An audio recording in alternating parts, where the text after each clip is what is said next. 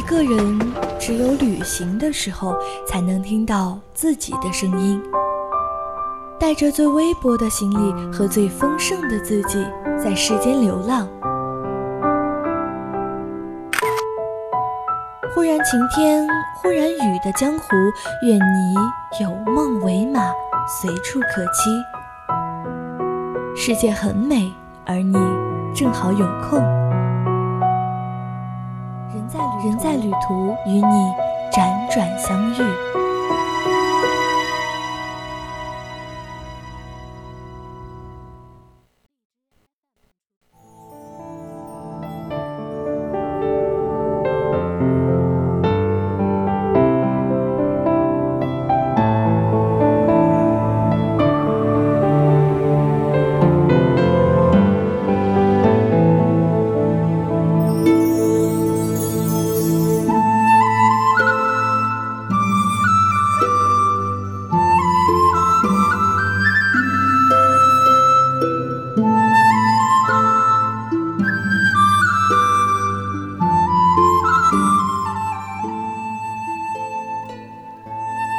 山县处于天府四川的中心区域，位于四川盆地与川西高原相接的地方。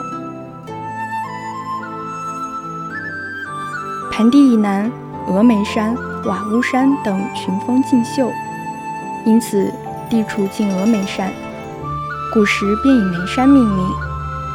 古眉山的富饶还来自于长江上游最大的支流岷江。因蚂蚁山段成名，自古便有了“玻璃江”的美称。它自北部山口流入，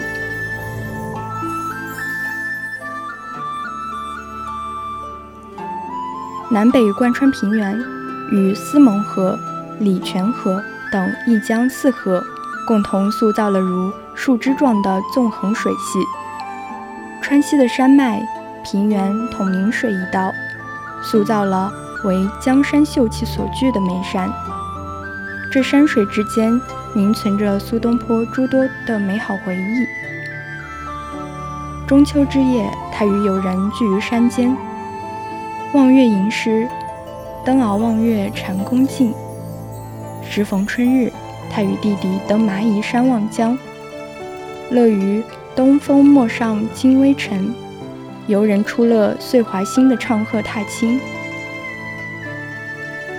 哪怕他见过山水无数，也总忍不住将他乡风景与故乡做比较。玉东湖吟吾家蜀江上，江水绿如蓝。见汉水则念襄阳逢汉水，偶似蜀江清。过庐山还叹莫教明丈暮。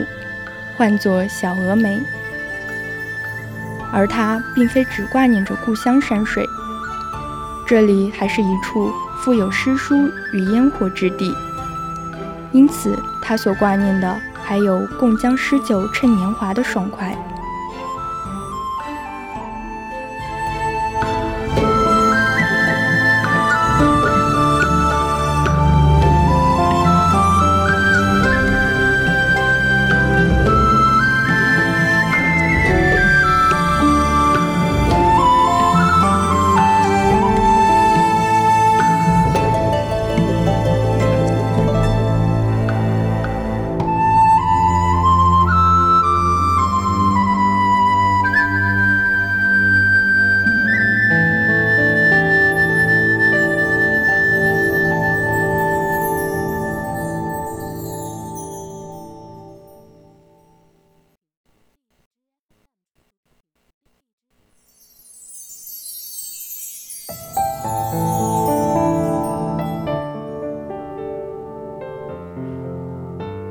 北方中原地区战争不断时，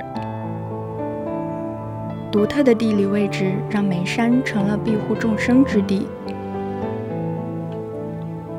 群山层层环绕的眉山，比八府首都成都更为安全，人们纷纷顺岷江而下，使眉山成为唐末五代接纳北方移民最多的地区。在众多移民之中，河北栾城迁入的苏氏，便是苏东坡一家的祖先。宋朝的时候，眉山与浙江杭州、福建建阳构成了全国三大印刷中心。雕版印刷的发展，大大改善了书籍依靠借阅或手抄的不易，方便了人们的读书需求。而在两宋时期，眉山县高中进士者达九百余人，可谓中国科举文化史上的一个巅峰。宋仁宗都不由得称赞：“天下好学之士皆出眉山。”当地的家族极为重教，父亲苏洵的严格教育，让苏东坡在晚年想起时仍然后怕。出身当地望族的苏母陈氏，亲自教导苏东坡兄弟，他养成树干新生竹，直嗣儿孙的教育理念。使苏东坡少有大志。东坡一生爱竹、画竹、咏竹，并以竹自喻。萧然风雪意，可折不可辱。竹更像是仗义直言的苏东坡本人的写照。东坡被贬期间，不光接连做出名扬古今的诗赋，更是施展其行。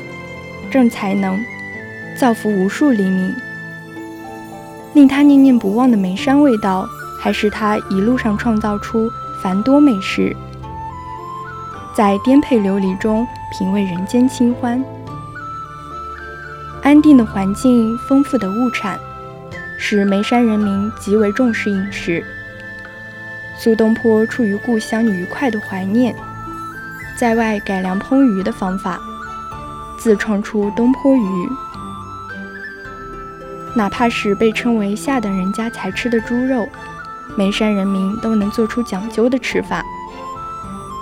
苏东坡用眉山炖绑的方法，做出了名声大噪的东坡肉，而他本人似乎也颇为得意，为此创作了一首猪肉颂。故乡中还有令他心心念念的人。这里埋葬着在思想和文学创作上对他影响极大的父亲苏洵。持家至深，成就一门苏氏三人的母亲陈氏夫人，对发妻王弗的追念，让他写下“十年生死两茫茫，不思量，自难忘”的千古悼亡词。而与亦师亦友。亦为知己的弟弟子由，在此长达二十余年未尝一日相舍的生活，更是成为了他内心难忘的回忆。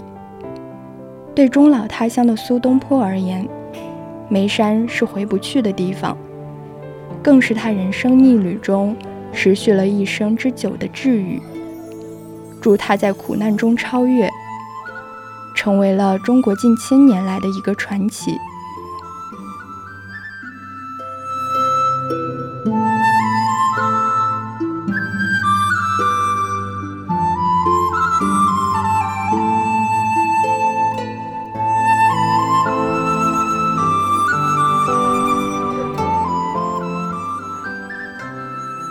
今天这座小城早已焕然一新，斯人已逝近千年，但焕然一新的城市却无处不与苏东坡紧密相连。苏家的故居被一代代人精心保护下来，变成今日的三苏祠。苏东坡曾渴望亲自登临的远景楼屡毁屡建，历经千年仍是城市地标。城市之中全然一新的湿地公园，人们以东坡水月为题，组织各类东坡艺术文化游赏活动。源于宋代繁华夜市的水街中，无数人品尝着东坡味道，于此作乐饮食，醉饱而去。东坡大道、文定街、七云路，一条条街道还透露着东坡文化的意蕴。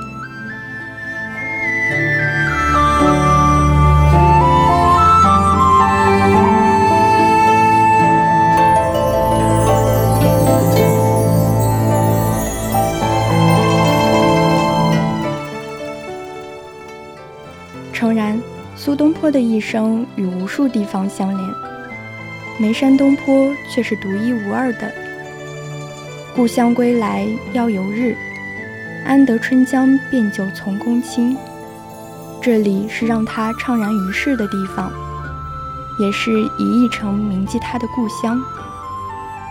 你总会走到那些地方，雪山洁白，湖泊干净，全世界都在对你唱情歌。今天的人在旅途到这里就结束了，我是主播松影，我们下期再见啦。